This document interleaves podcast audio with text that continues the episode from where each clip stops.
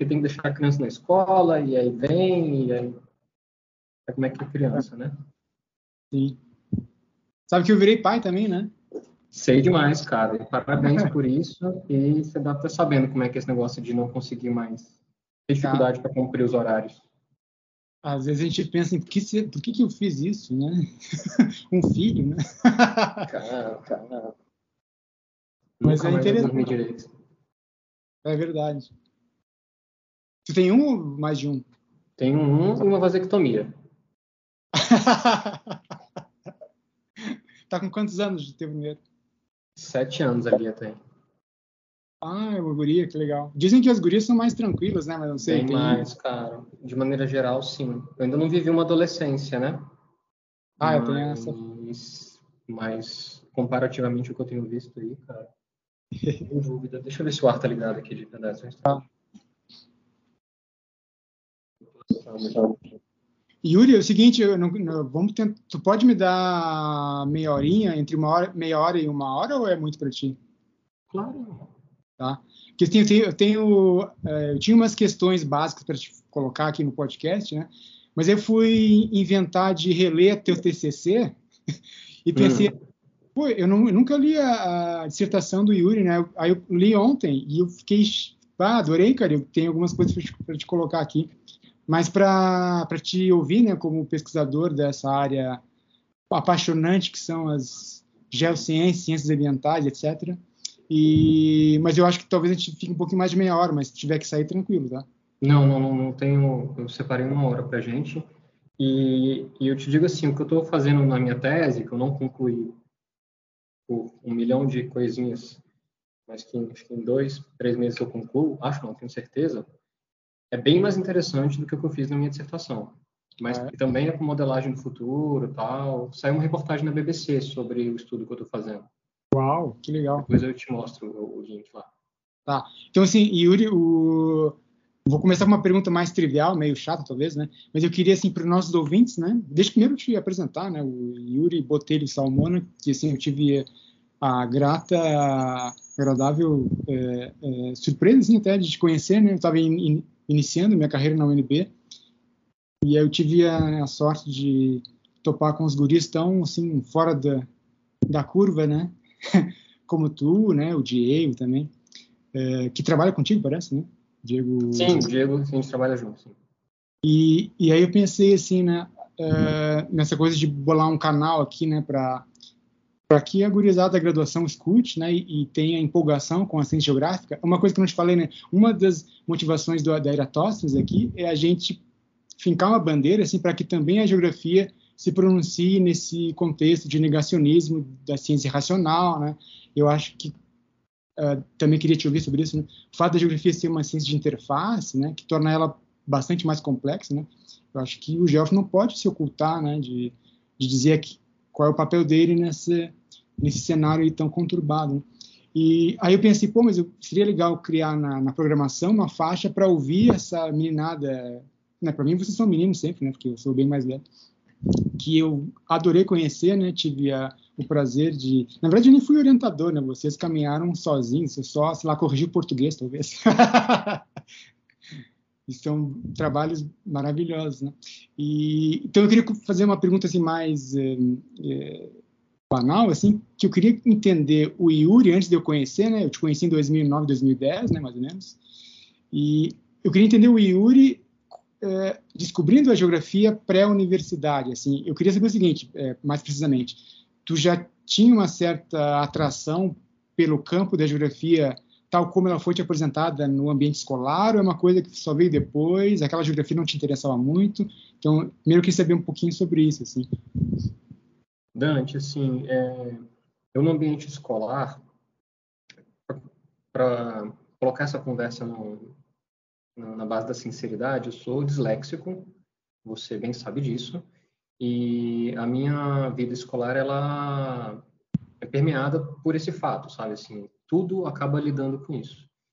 E quando eu comecei a ver mapas e representações gráficas e histórias sobre ambientes, eu inconscientemente, hoje é consciente, mas naquele momento era inconsciente, eu fui descobrindo um, um jeito de pensar um tipo de conhecimento que a minha cabeça funcionava sem bloqueios, sem os bloqueios da dislexia, certo? Então, assim, observar uma paisagem, pensar nas interações, nos fenômenos, é, olhar para um mapa, toda aquela iconografia, ela me chegava muito fluida, sabe? Muito diferente é, da gramática, da sintaxe, coisas do tipo. Então, eu inconscientemente fui me, me abrindo para isso. E, e, eu tinha uma, sempre tive, tinha e tenho, continuarei tendo, uma, uma ligação extremamente forte com o Cerrado, esse idioma que cerca a gente. Então, eu desde muito moleque é, ia fazer trilha, ia acampar, ia interagir e ficava curioso com aquilo tudo, de como é que aquilo se dava. É, e eu queria entender, não queria ser um, um turista, sabe? Sempre me uhum. incomodou a ideia do turista. E eu queria estar tá ali é, apoiando aquilo e interagindo com aquilo de maneira positiva.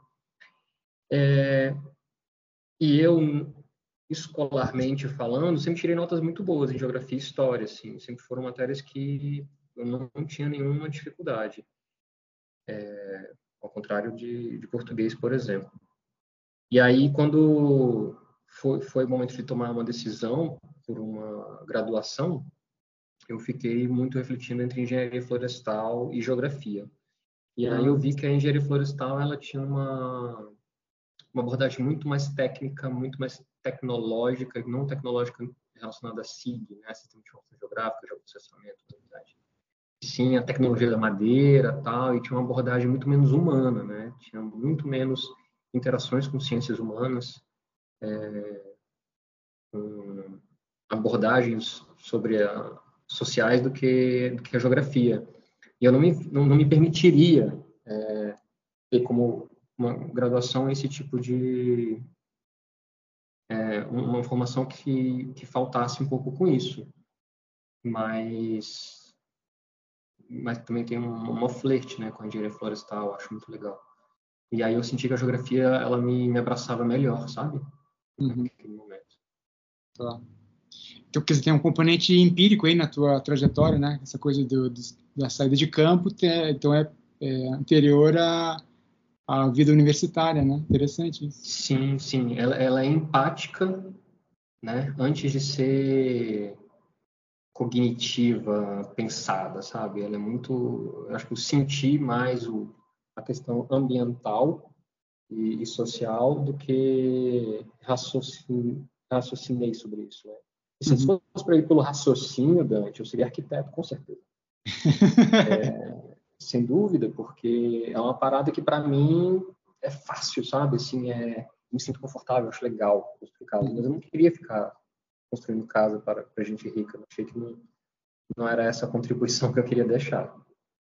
Tá. E assim, Yuri, já pensando na tua, no teu, na tua inserção na UNB, assim, uma coisa que, que eu queria entender, assim, até porque eu lembro de conversas com alunos na, na tu, da tua geração lá, porque tu entra, tu entra na UNB em 2005, é isso?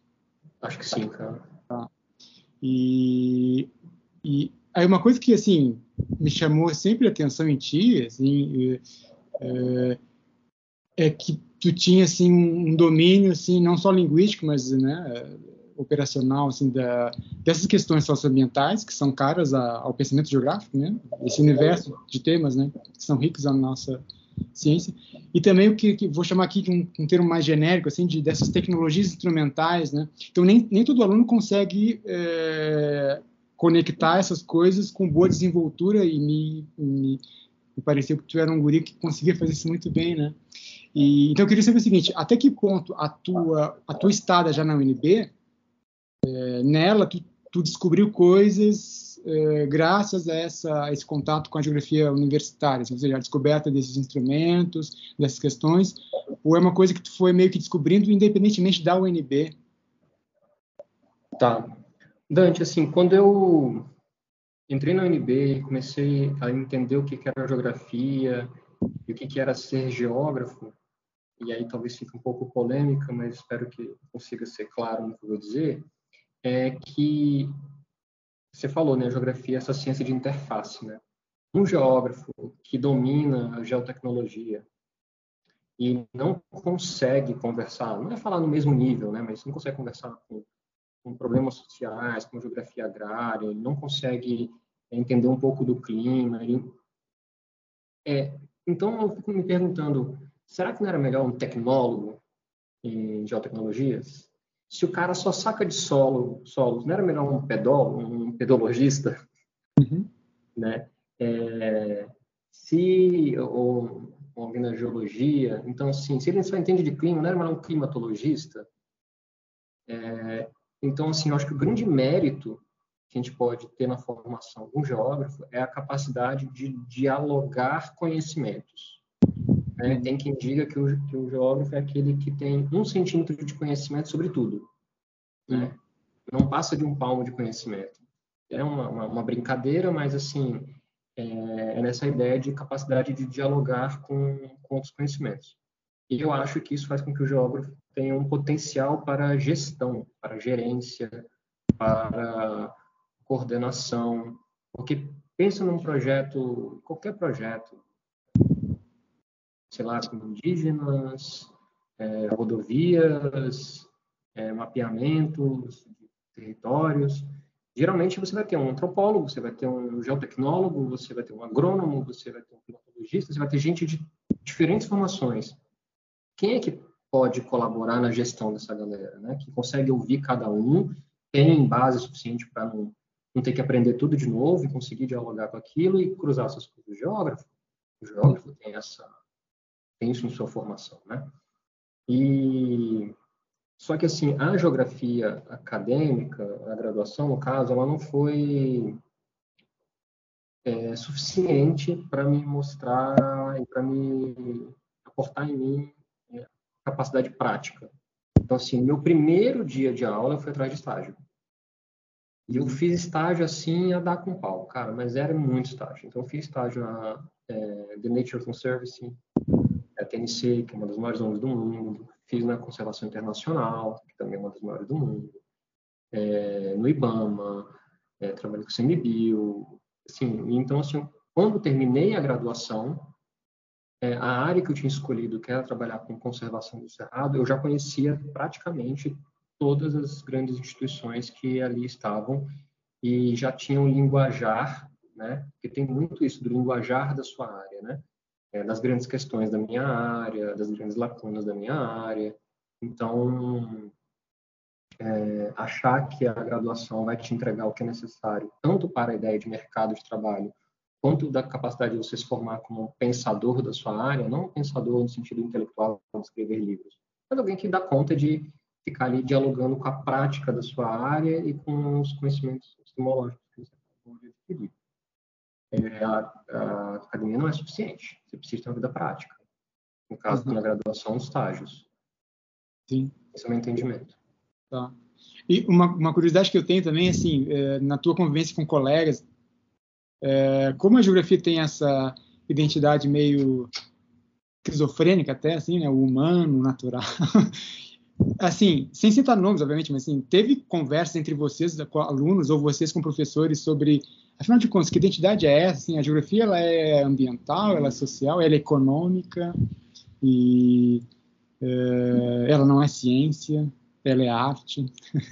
tu te lembra, assim, tem alguma memória, assim, de, de, de, discussão, assim, de, sei lá, coffee break, lá o quê? Ah, em diferentes ocasiões. Eu me lembro no primeiro e no último semestre. É é, do tanto que isso é presente. São né? os mais excitantes, né? O primeiro e o último são os mais excitantes, né? Sim, são sim. É, eu, eu, eu, eu, passei para geografia na UFG e depois fiz o vestibular da UNB e passei na geografia da UNB. Então eu fiz um semestre de UFG. Tu é natural de, de que cidade, aliás? É... Sou natural daqui mesmo, mas eu morei dois anos em Goiânia, na, na ocasião que eu fiz o semestre. Lá em Goiânia. Muito bom lá também, UFG. E, e, eu me lembro que no primeiro semestre em Goiânia, é, a gente discutia, discutia muito a crise da geografia e a crise do macho. É, isso foi, foi muito interessante, muito se mostrou importante e presente em todo o restante da, da formação. E depois a gente voltou a discutir esse tipo de coisa nos últimos semestres, já na UNB. E, e eu me lembro dessa dessa rixa ou dessa ideia ou dessa necessidade que algumas pessoas têm de quebrar a geografia, né? Dela ser física, dela ser humana, é, de origem, né? Se você passa para a geografia humana, você passa para a geografia física. E porque é demais, porque ela é esquizofrênica, porque ela é megalomaníaca, porque ela quer tudo e não cabe nada, e o geógrafo se forma e ele não é bom, não é, não é, tem conhecimento aprofundado sobre coisa alguma. E, e eu acho que tem espaço para tudo. Eu me lembro de ter essas discussões, de falar assim, olha, eu tenho a impressão de que o que está faltando na... Falta de tudo, né? Mas o que está faltando, especialmente faltando, é, são pessoas com capacidade de conectar conhecimentos para produzir soluções. Porque, assim, é, hoje em dia, por exemplo, quando você vai falar de, de geotecnologia, você cada vez mais, o geotecnólogo está virando um programador.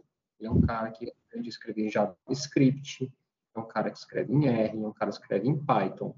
Da onde que vem esses conhecimentos? Da ciência da computação.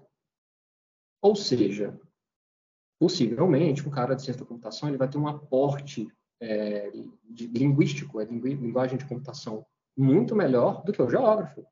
Uhum. Mas ele vai dar conta de. Ele, ele vai ter a formação necessária para fazer com que aquele, aquela informação que ele vai gerar produza uma solução, ele precisa de alguém que vai estar conectando aquela capacidade dele com outras capacidades para gerar uma determinada solução.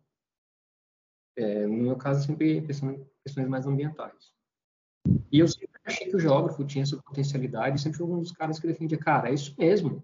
Você tem que ter aula de solo, você tem que ter aula de clima, você tem que ter aula de biodiversidade, você tem que ter aula de sociologia, de, de um pouco de tudo, e, e a capacidade crítica e o esforço de conectar essas informações. Aí você se torna, você se torna geógrafo. E sem a ambição de dominar tudo, né? Sim. Tem que ter a humildade de, de, conversar e ouvir os especialistas. Claro. Yuri, sim, vamos passar para o filé mignon aqui, tá? Eu queria...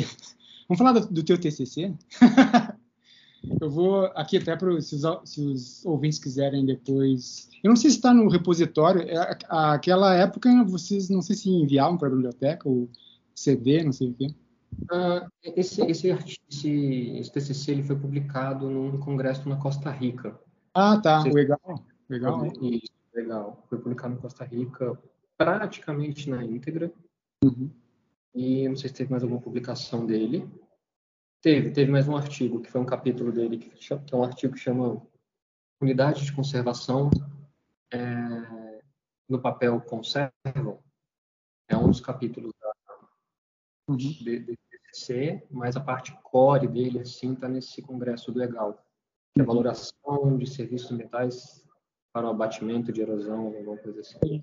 É, deixa eu ler então, se o pessoal quiser procurar, né? O título é Valoração de Serviço Ambiental que na época, assim, uma coisa que me soou bem é, diferente, né? eu aprendi muito até com esse assim. Valoração de serviço ambiental prestado por unidades de conservação no abatimento de erosão, tá? Yuri, Yuri defendeu em agosto de 2010. Nossa, como passa tempo, hein, cara? agosto de 2010. E, é, então, assim, te, é, eu estava... Isso eu reli semana passada, né? E aí eu me deparei com dois trechos assim, eu achei fascinantes, assim, né? E eu queria saber se tu concorda com a interpretação minha sobre ele, depois de 11 anos, 12 anos, né? Porque, assim, num trecho eu vejo, assim, vejo uma... Como é que a gente pode chamar isso? Uma, uma mirada pragmática tua, assim, do autor, né? No sentido de que, assim, é um cara que tem consciência de que tem que estabelecer critérios para é, definir a metodologia que se mostre mais eficiente. Então, assim, sem... Que é uma coisa que me chamou sempre a atenção em ti, né? Essa coisa de não, não tem assim fixação passional pelas coisas, tipo assim, né, a teoria ou o instrumento, né, tem que te desembaraçar disso e procurar é, é, perceber o que que ele pode te servir naquele contexto, né? Então isso é um valor, né, na, no praticante da ciência. Então assim, eu vejo num trecho que eu vou ler daqui, daqui a pouquinho, né, essa mirada pragmática, que eu acho que é um predicado, né? E no outro trecho, mais adiante, é, vamos dizer assim, é, um, é um uma postura que a gente não vê com tanta frequência, que é uma postura mais ponderada, no sentido assim de é, dosar, né, uma dosagem equilibrada entre reconhecer o valor do instrumentalismo, mas procurar o realismo também. Ou seja, eu quero atingir a realidade tanto quanto eu consiga por aquele instrumento que eu sei que, por ele ser modelar, né, eu não vou atingir a realidade, mas assim, é um meio de tocar um pouquinho na realidade. Então, isso é uma, são coisas que eu. Total Follett, né? É, e assim, foi bem nostálgico ler, né? Então, eu vou ler um trechinho assim que. É, é, eu queria ver se tu concorda, assim, se tu mantém o que tu disseste, né? Depois de tanto tempo. Na página, deixa eu ver, 34. fala o seguinte, assim, é um, é um trecho que tu está fazendo uma revisão de literatura, então tu está comparando economia ambiental, economia ecológica, e aí tu fala assim, eu tinha que usar os óculos, que eu tô, tô enxergando mal, cara, tô ficando cego, tá? Deixa eu ver se eu acho aqui nos óculos. Não achei, vou tentar ler aqui, chegando perto da tela. Tu fala assim, ambos os pensamentos, ao lidar com valoração de serviços eh, não mercantis, como serviços ambientais, tem que abordar a relação do valor de uso versus valor de troca. O valor de uso do serviço ambiental pode ser infinito, já que é essencial à vida. Seu valor de troca é o valor da próxima unidade marginal a ser utilizada, que no caso de recurso natural abundante é um valor de troca baixo. Portanto, buscar uma metodologia para valorar serviços ambientais envolve conhecer o funcionamento do ecossistema em questão, mas uma valoração de, uh, diretamente derivada desses conhecimentos não é suficiente para garantir a melhor alocação de recursos. É necessário um posicionamento pragmático capaz de trazer em termos palpáveis a importância da manutenção desses serviços sem que isso signifique apropriação desses bens. Né? Então, for, né? genial, Diego. É, fala. É para comentar essa? Pode, fala. Dante, então, isso aí, cara, deu trabalho. Deu trabalho. Porque eu me lembro muito bem da, da armadilha que é você é, tentar fazer com que modelos se encaixem na realidade, sendo que, por mais que eles se encaixem ou não se encaixem, eles no final das contas você quer resolver um problema. Eu, eu sempre tenho essa questão, eu quero resolver um problema. Qual era o caso específico que a gente estava trazendo ali? É, eu peguei um exemplo do Córrego da Barriguda, que abastece a cidade de Pirinópolis, que está dentro, a sua nascente está dentro do Parque Estadual da, dos Serra dos Pirineus e da APA, e o restante dentro da APA da Serra dos Pirineus. E existe o artigo 43 do SNUC, que fala que a unidade de conservação que protege esse manancial deve ser remunerada pela, pela agência que capta aquela água e explora aquela água para vender para a cidade, que é exatamente o caso que se monta ali. E aí, mas a pergunta é, pagar quanto e pagar como? Né? Da onde vem o dinheiro? E, e aí você pode ir para uma para um modelo extremamente econométrico, assim, que vai tentar entender quanto que o mercado está ali disposto a pagar, ou você pode ir para um modelo muito ecológico, assim, onde você fala assim, cara, é, para eu manter esse ecossistema funcionando, é, ele custa tanto. Só que no final das contas, cara, existe uma, uma pergunta que, que é muito mais é, rasa, né? muito mais do dia a dia, que é como é que eu faço esse negócio funcionar? Uhum. Sim. Né? Eu preciso ter um estudo, primeiro, para não ser esquizofrênico, para colocar a minha conversa dentro de um contexto científico, onde a, onde a racionalidade na, na minha construção, ou seja, eu tenho que falar de cima de um conhecimento que embase uma política pública. A partir dali, eu posso começar a abrir mão do, do, do, da picuinha, da equação, da, da valoração ecossistêmica para uma negociação que viabilize aquele, aquele ecossistema ficar de pé, para ele continuar prestando aquele serviço. Tá, sim. Então, é, você, vai você vai pegando a ciência para embasar uma negociação. Hoje, eu, eu, eu traduziria isso que eu disse num formato mais formal com isso, sabe? Ser capaz de produzir uma ciência que me embase, me possibilita, me qualifica e otimiza uma negociação para viabilizar a manutenção do ecossistema. Uhum. Por aí. Isso aí, excelente. claro. O trechinho é menor, mas ele é saboroso também, né? Lá pela página 89, está mais ou menos concluindo, assim. Eu acho que já são, assim, já, já são as suas conclusões. Tu fala assim, e aí que eu falei, né? É um, me pareceu que é um, um exemplar, assim, um trecho em que demonstra, assim, um pesquisador, né? Que dosa ali o equilíbrio entre é, os recursos, né? Técnicos que vão viabilizar algum tipo de é, conjectura, né? Mas uma, uma intenção de alcançar um significado na realidade, né? Então, tu fala assim, é, é, é amplamente viável trabalhar em SIG com modelos de cenários de cobertura vegetal e seus respectivos potenciais erosivos, o que permite a aplicação desses passos em outros sítios. O que não tira a importância de se conhecer em loco especificidade de cada caso, assim como os agentes envolvidos. Isso é salutar para o desenvolvimento de pesquisas vinculadas com a realidade. tá? Quer dizer, é, é, é, não sei se eu viajei aqui, mas eu, uh, o que eu enxerguei aqui foi né, essa, esse entendimento né, de que é, não é só a, a, a, representação abstrata, lógico abstrata, que está né, tá subjacente assim, a esses instrumentais, né, que vão te traçar o, o, perfeito contorno sobre o significado daquela, daquela realidade. Então, assim, a, aquele, aquela nossa anacrônica, dita por alguns até, aquela nossa anacrônica tendência a ir a campo, ela se mantém válida, né? Porque ela é ela que vai checar se, de repente, alguns componentes não estão sendo previstos pela modelagem, etc. Né? Então, o, o, campo, o in loco, é, ainda é caro para a gente, né? Dante, é uma certeza de que o campo vai contradizer o seu modelo. Não é uma dúvida, não, não, não há. Se não contradisse, é porque você não observou direito ou você ouviu pouco, porque é uma certeza, cara. Assim, a gente não não tem modelos é, detalhados o suficiente, é, sensíveis o suficiente para abarcar realidades locais, assim. E e você precisa fazer esse diálogo, né, entre esse grande modelão que, por exemplo, no caso aí é equação é a USLI, né, se eu bem me lembro, são 11 anos. Equação, equação universal de perda de solo, equação universal de perda de solos, né? Ah, universal, universal é muita coisa, né? É, existe Maier, né, que, que, fez a primeira versão dela. E não me pede para soletrar, eu nunca saberia.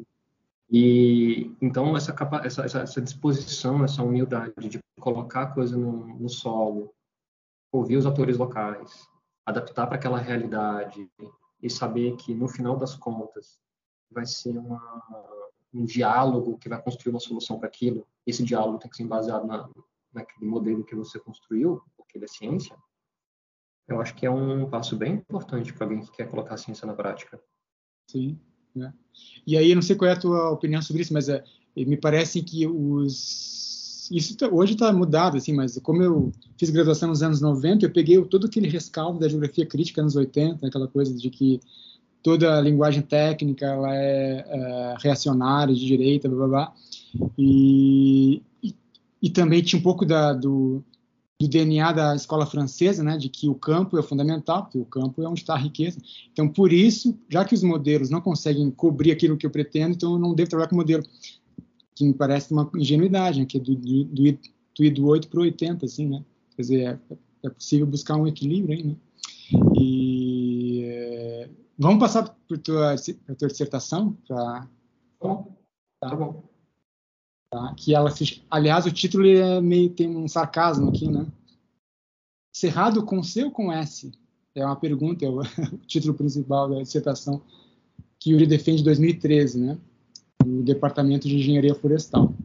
O subtítulo é Modelagem de cenários futuros para o bioma. Então, assim, só essa questão da modelagem de cenários, né, já já é uma, eu acho que até hoje, eu acho talvez concorde comigo, até hoje isso é uma coisa que não não se localiza assim com frequência na produção intelectual de geólogos brasileiros, mesmo os físicos, né? Por mais que eles trabalhem com modelagem, eles não explicitam isso tão claramente em, seus, em suas publicações, né? E como isso pode ser importante para para robustecer né, a, a, geografia de, assim, de uma, uma, consistência assim, científica maior. Né? E aqui nesse caso, assim, eu tava, isso eu li ontem, Então tá mais, tá mais fresquinho aqui. Eu também vou ler dois trechinhos, um deles, Yuri. É, também não sei se eu viajei aqui, né? Mas eu não sei se eu quis enxergar o que eu enxerguei, tá ali, que é que é uma coisa tipo a bagagem de geógrafo que tu trouxe, que tu levou para engenharia. Se bem que tu defendeu, foi bem, foi bem rápido, né? 2013. Cara, eu sou geógrafo. É, é, é, essa, essa, você está falando de bagagem, parece uma coisa que a gente traz opcionalmente, né? É. Eu sou geógrafo, não tem opção. Sim. Não, ela está aqui, agora. Uhum. É.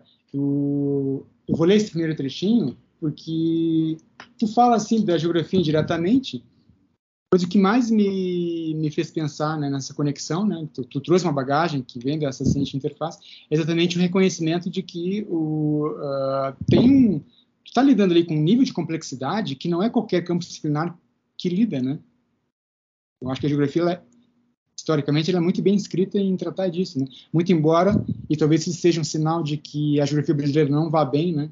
Ela não está indo bem, tu teve que te satisfazer, né? Buscando um mestrado fora da geografia, porque talvez né, ninguém na geografia pudesse te orientar, né? Fiquei pensando também ontem, né? Será que ele é, quis desenvolver isso na geografia e não encontrou parceria, né? Mas, enfim, o, o trechinho é o seguinte, é um pouquinho longo, mas vale a pena ler. Tu fala assim, é, numa, num tópico que se chama modelos de predição de mudança de, da cobertura do solo pela, é no iniciozinho, entre a página 7 e 8, fala assim, Yuri, com o aperfeiçoamento dos sistemas de informação geográfica, SIG, os modelos de predição de mudanças de solo e cobertura do solo, especialmente os espacialmente explícitos, se tornaram importantes técnicas para auxiliar o planejamento de caminhos possíveis para o futuro, facilitando um melhor conhecimento dos processos de mudança de solo e cobertura de solo e seus vetores. Contudo, a mudança de uso do solo é um processo dinâmico, não linear e altamente complexo. As variáveis envolvidas, por sua vez, também são muito complexas, especialmente considerando que elas são ambientais e antropogênicas e podem provocar efeitos em diversas, em diversas escalas, em diferentes escalas, desculpa. É isso aqui mesmo, né? É... Sim. Dante, assim, é... o, o meu foco em, em todos, praticamente todos os trabalhos, é lidar com o desmatamento no cerrado, em diferentes escalas, abordando consequências diferentes, mas sempre com isso, desde a graduação até esse doutorado que eu estou fazendo agora. E você ter ideia, assim, na minha tese atual, pra, eu, eu, eu refiz os modelos de mudança do solo de predição até 2050 e para encontrar um modelo que é, percebesse as principais tendências, as principais tendências, eu rodei 44 vezes. Foram três meses rodando o mesmo modelo, ajustando pequenos, pequenas inserções nas variáveis para que elas pudessem ser percebidas adequadamente. É uma rede neural, né? Uhum. O, o, sistema. Então, é, eu precisava fazer esses ajustes 44 vezes. E isso para conseguir as principais tendências. E eu te garanto que ele, ele não abarca tudo, ele está pegando o básico, né? Então, por exemplo, quando você tem uma mudança de governo, o seu modelo ele vai, ele deveria incorporar essa mudança de governo. Num país como o nosso, como é que eu faço para olhar para 50, para 30 anos, 20 anos incorporar os próximos governos dentro do modelo. Uhum. Não é possível, né? Ou não é confiável se você for tentar fazer isso, né? Não é adequado. Então você tem que ter essa humildade de falar, olha, é, coisas que eu não consigo abarcar, ou que eu abarco de maneira precária no meu modelo. E, e o desmatamento ele é extremamente influenciado por, por como está a economia, qual é o valor do dólar, como estão é, é, a, a, base de arrecadação de imposto para commodities, se a China está crescendo ou não está, porque a China é quem compra mais soja, por exemplo, se a Rússia está em guerra ou não está, porque ela compra muita carne. Então, tudo isso impacta no, no desmatamento do cerrado. Se o monitoramento do desmatamento está sendo mantido pelo Instituto Nacional de Pesquisa Espacial, ou se ele está sendo bombardeado. Uhum. Então, tudo isso muda o, resultado da sua grande visão. E o importante é que você, que você consiga ter a humildade de perceber o que você não deu conta de colocar no seu modelo e o que você colocou, se você conseguiu colocar da melhor maneira possível, fazer as ressalvas adequadas. Por aí. Sim. Uhum. Claro. Quer dizer, tu mencionou uma coisa que me fiquei pensando, assim, essa dificuldade, né, que esses fatores antropogênicos, né, quer dizer, a própria né, a antropogenia da coisa, ela envolve, como tu falaste, questões políticas, econômicas, né? Será que dá para dizer que, é, digamos, trabalhar com modelos com essa complexidade numa realidade latino-americana, ela vai ser fatalmente diferente do que trabalhar com esses modelos num contexto de economia estável, assim, sei lá, países nórdicos? Sim ou não? Ah, acredito que sim. A realidade que eu, que eu, que eu vivo é essa daqui, né? A dos nórdicos eu só sei de livros e séries e filmes. É. Mas eu suponho que sim, porque, por exemplo, você. Vamos lá. A gente, em 2013, estava com a gasolina a 3,60, se eu bem me lembro. E a gente estava com a esplanada lotada de manifestantes. Uhum. Hoje a gasolina está a 8, não tem sim. ninguém na esplanada. Uhum. É, que mais? A gente tem o gás estava 67, 70 reais, está 150 hoje.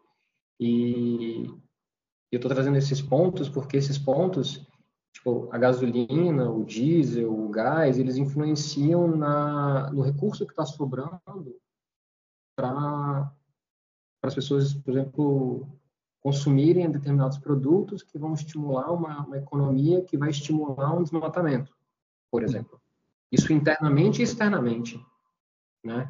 Então, uma pandemia, né, onde a China diminui seu consumo, diminui seu consumo de soja, diminui seu consumo de carne, é, como é que isso entra no seu modelo, né? Agora, quanto que, tanto que a nossa economia ela é globalizada, né? Agora, outros países que têm uma economia é, mais estável e com uma dependência menor para os grandes produtos, né, para as grandes commodities, eu acho que a capacidade de um modelo incorporar isso é bem maior. Aham, sim. Suponho que sim. Uhum. Vou ler o segundo trechinho aqui e depois vou te dizer por que, que ele me chamou a atenção. É mais adiante, na tua dissertação, lá pela página 60 e poucos, tu diz o seguinte: além das questões relacionadas às variáveis, há também a questão da abrangência da área de estudo, já que o Cerrado é maior que o território da França e da Espanha juntas. Não sabia disso, né? Para abranger tal, tal extensão, a unidade de análise, o pixel, foi equivalente a 25 hectares, o que implicou na reamostragem das variáveis, ora para aumentar o tamanho do pixel, ora para diminuir. Esse tamanho de pixel foi condição para viabilizar os processamentos, uma limitação de hardware. Uma alternativa é que, em estudos futuros, sejam feitos modelos regionais utilizando os dados em escalas mais refinadas, então, quando eu li aqui ontem, fiquei pensando assim, aqui, uh, tudo bem que fazia poucos anos que tu tinha, né, estava envolvido com, com uma pesquisa né, anterior, mas a gente já percebe, assim, né, uma maturidade metodológica do pesquisador, porque ele, assim, ele está consciente de que há limitações inerentes à, àquela opção que ele deliberou, né, como recurso de explicação, de, de interpretação, enfim. Então, assim, é, isso é uma coisa que também não é tão frequente na, nos alunos, né, de tu tomar um instrumento e revelando para o teu futuro leitor, né, o, o, presente leitor, de que, olha, isso aqui tem, tem problemas, viu? Isso aqui não é, não é a panaceia, não. Então, tem, tem, tem que ter cuidado, assim, né, para não depositar expectativas demais nisso que é circunstancialmente o que me pareceu interessante utilizar, né? E legal isso aqui. Dante, assim, é, esse tipo de modelo, como grande parte dos que a gente usa, eles são apoios para a tomada de decisão e não a tomada de decisão em si. Então você pode modelar tudo aquilo ali e descobrir que para aquela tomada de decisão que você precisava, você precisa de um modelo mais refinado, ou precisa de um modelo que incorpore uma outra variável que naquele momento não é possível incorporar, né? É, e aí, eu rodei outras vezes esse, esse, essa mesma modelagem para regiões. Eu fiz para o Amapá especificamente, eu fiz para o oeste da Bahia especificamente, é, fiz para alguns pedaços, especificamente para perguntas é, mais regionais. E, e, e, aí ele ganha uma capacidade explicativa maior para aquela região, perde capacidade explicativa para o bioma como um todo.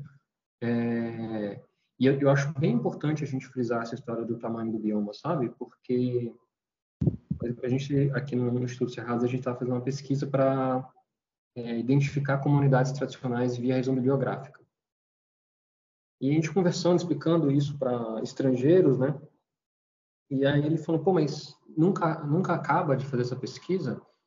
Aí eu perguntei para eles, assim, quanto tempo você acha que demoraria para pesquisar todas as comunidades tradicionais da França e da Espanha? Ele falou, ah, três gerações, quatro gerações. Eu falei, então, a gente está fazendo isso em dois anos. Porque o Cerrado é desse tamanho, né? E a gente está... Então, assim, é... ter a humildade de saber que você está fazendo um overview e que se você quiser tomar uma decisão muito local, né, a nível de propriedade, coisa do tipo, você precisa refazer seu modelo, ou localmente, ou com dados mais refinados, não só na questão da escala cartográfica, mas de entender algumas variáveis que acontecem no município. Tem município que tem um, um, um estímulo de ICMS ecológico. Tem estado que tem um, uma redução de ICMS, então ele acaba estimulando determinado tipo de ocupação. Tem um estado que tem um zonamento ecológico econômico que prevê proteção de uma área e o estímulo à produção de determinada agricultura em outra área. Então, você ficar incorporando essas variáveis regionais e locais vão trazendo um refinamento. Só que se você quer falar do bioma como um todo, você pode acabar nunca acabar a sua pesquisa, né? Acabar que, não, vou incorporar, vou incorporar, vou incorporar, vou incorporar, e pode chegar num momento que você não consegue mais explicar o seu modelo. Uhum. E aí, é, que é muito que acontece com a, o Random Forest, né? Que é um, também é um, um, tipo de modelagem que você consegue bons resultados, mas você não consegue muito bem explicar. Fantástico. É, Yuri, tem mais duas perguntinhas para ti, tá? É, uma, a primeira, assim, tu mais ou menos respondeu, porque assim, eu ia te perguntar, vou te perguntar, né? Como é que foi, assim, se bem que tu já te fala, falou aqui, mesmo ainda na graduação, tu já procurou ter contatos, assim, né? Teve iniciativa interessante, procurar esse contato com o mercado de trabalho potencial, né? E tu interagiu com essas instituições é, bem é, eminentes, aí, né? O, uh, como é que foi assim, tá? O teu contato pós-universidade com o mercado de trabalho, né? Que tipo de demanda tu teve que tu imediatamente pensou assim, pô, isso aqui não está sendo contemplado na universidade, né? Essas demandas que eu estou tendo aqui no mercado, no mundo real do trabalho, né? Isso aqui não está sendo contemplado, ou pelo menos não foi, né? No teu caso, pela formação acadêmica, né? E... Pergunta, Dante. Dante, assim, é, eu defendi o meu TCC já empregado. É, tinha sido contratado fazia um mês. É, ah, é? Como formado. Porque eu já estava no mercado, já estava ali me, me, envolvendo com iniciativas. E, o meu primeiro trabalho, assim, assim que formei, foi de mapeamento etnográfico com os Munduruku e Muirapini, lá no Pará. Passei uns 40 dias na, na floresta mapeando recurso florestal no madeireiro, com mapeamento participativo.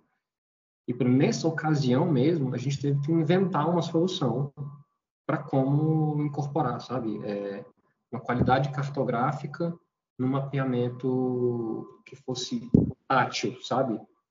A gente publicou um artigo no, no seminário da, do, IBAN, do, do ICMBio sobre isso é, mapeamento etnográfico, Munduruku, Yuri Salomão, vocês vão achar. É, e isso não estava na nossa minha graduação. É, tinha de cartografia é, e pronto, né? Mas é, foi necessário uma disposição de, de resolver aquele problema, de criar uma, uma, uma maneira de fazer um mapeamento participativo com indígenas então, desde ali, daquele primeiro momento, já meio que, digamos, me faltou alguma coisa, né? É, mas eu não culpabilizo a, a academia de maneira alguma sobre isso. Eu acho que que o que mais me, me chama a atenção assim de que faltou na, na academia engraçado é uma coisa que eu sempre falei, eu dei aula né, na, na UNB durante dois anos e meio como professor substituto, e eu comentava com os alunos que eu sentia muita falta de ter tutores que ajudassem a desenvolver planos de carreira para os alunos. Hum. Esse, a, a universidade não é uma bolha onde a pessoa entra e ela fica imaculada e ela sai dali divina uhum. é, e empregada. Então, às vezes a pessoa descobre que formou e descobre que está é, não inserida no mercado, né? não necessariamente empregada. Né? Ela pode ser empregadora, ela pode ser professora, ela pode ter diferentes né, maneiras de, de, entrar no mercado, ser remunerada.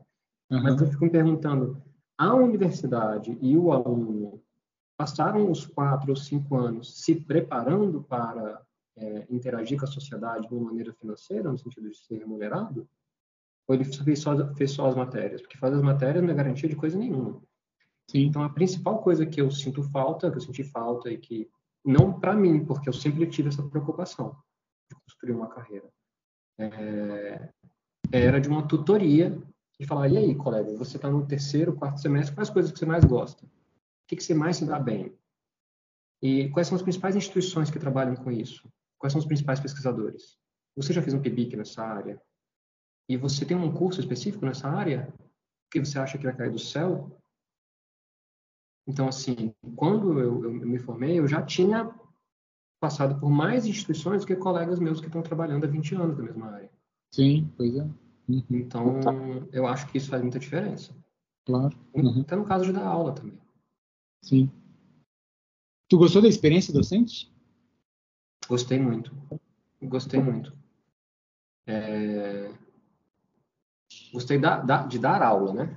Ficar ali na sala, passando conhecimento, trocando com as pessoas, ouvindo e tal.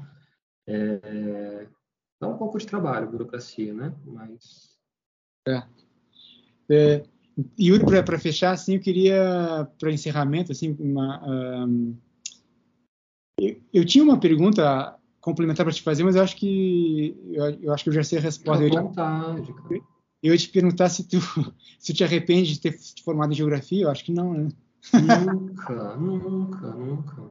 Cara, geografia é uma coisa linda de Deus, cara. É, é, é muito bom ser geógrafo, formar em geografia, ter a oportunidade de ter contato com tudo isso. Eu acho, acho incrível. Uhum.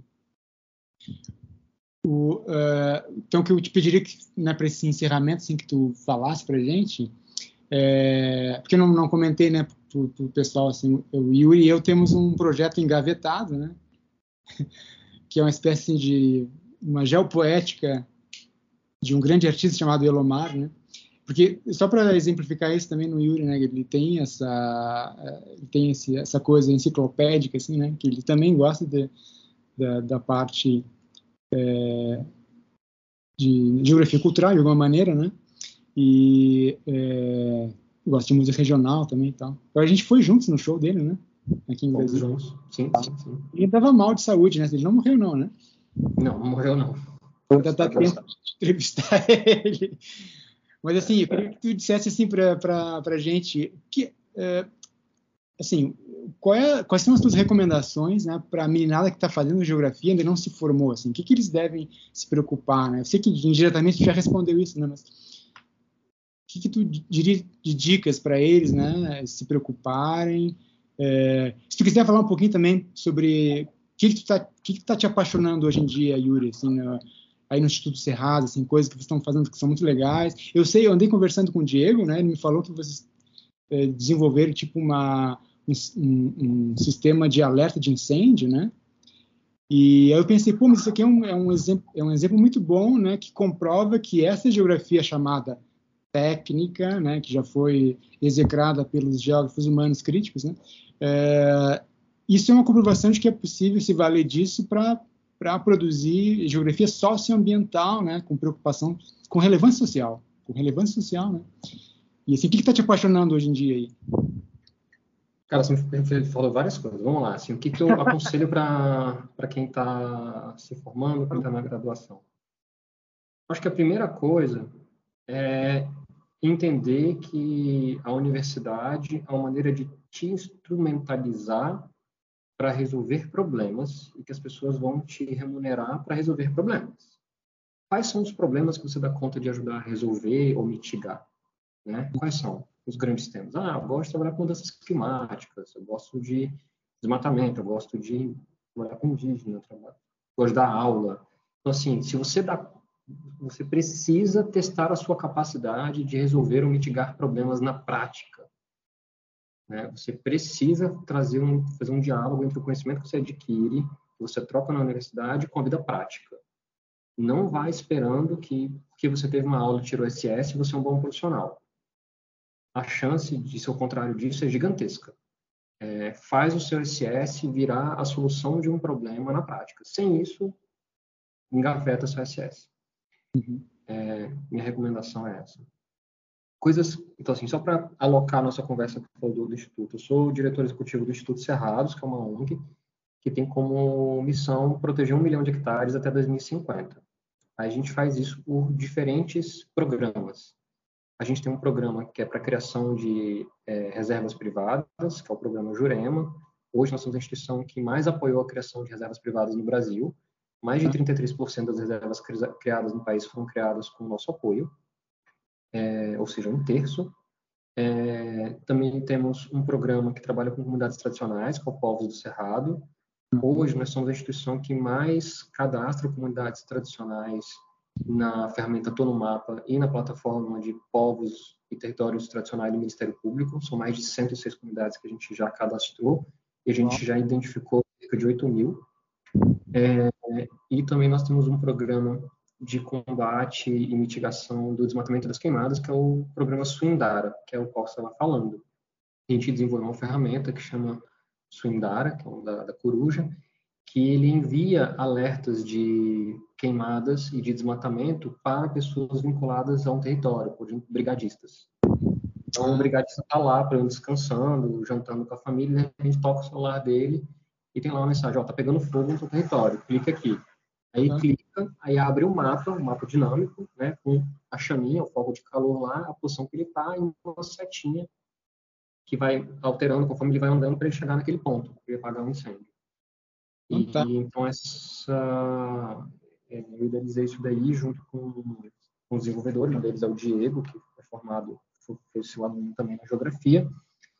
E a gente também tem a iniciativa Tamo de Olho, que é uma iniciativa que a gente desenvolveu uma ferramenta que ela prioriza e ranqueia os desmatamentos do cerrado por mês. Ou seja, você tem, sei lá, entre 200 e 1.500 polígonos de desmatamento no cerrado por mês.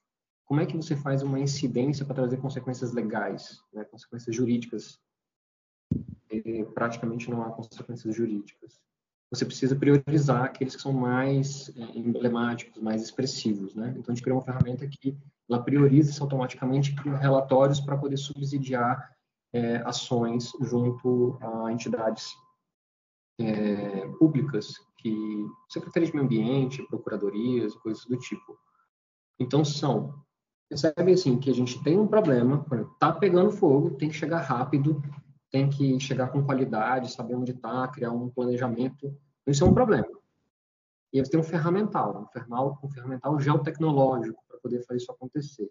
Então, você desenvolve esse ferramental, mas você precisa conhecer a realidade daquelas pessoas, seja indígena, seja um brigadista, seja um secretário de meio ambiente, para você entender que nesses lugares não tem um técnico de geotecnologia que fica ali no escritório o tempo inteiro gerando dados. Você precisa de uma coisa rápida, papum, sabe? Então, eu acho que o geógrafo ele está nessa posição privilegiada de conseguir, se for sensível, é, sacar o fio da meada de cada um dos pontos e terminar de costurar, sabe? Então, essa ferramenta, é, ela é um exemplo disso, sabe? Então, ela, assim, ela, tá, ela foi implementada na Chapada dos Veadeiros, por uma série de brigadas, agora tem apoio da Boticário, está sendo implementado em mais de 10 unidades de conservação com apoio da Coca-Cola Brasil, está sendo implementado em Jundiaí, é, na Serra do Japi, e a gente está pleiteando apoio também para implementar numa terra indígena no Mato Grosso, e isso porque a gente está indo na medida que a gente dá conta de fazer com qualidade, sabe? E já estamos de olho no Cerrado como um todo e trabalha com diferentes instituições. Então, o que está brilhando no meu olho? que, que me faz ficar feliz? É essa capacidade de, de proteger cerrado, de mitigar desmatamento e queimadas, conectando diferentes conhecimentos, sejam eles de é, uma geografia mais humana, vinculada a comunidades tradicionais, seja uma questão mais geotecnológica, e fazer tudo isso ficar tão entremeado que fica boba essa separação entre geografia física e humana. Foi, Yuri, tu é um baita geógrafo, cara. Parabéns, que, que maravilha. E, e outra coisa, falo bem francamente, que bom que tu, tu ficou no Brasil, né? Nesse contexto que a gente está vivendo, né? A gente está perdendo cérebros, que bom que teu cérebro está aqui com a gente para produzir essas coisas maravilhosas aí, né?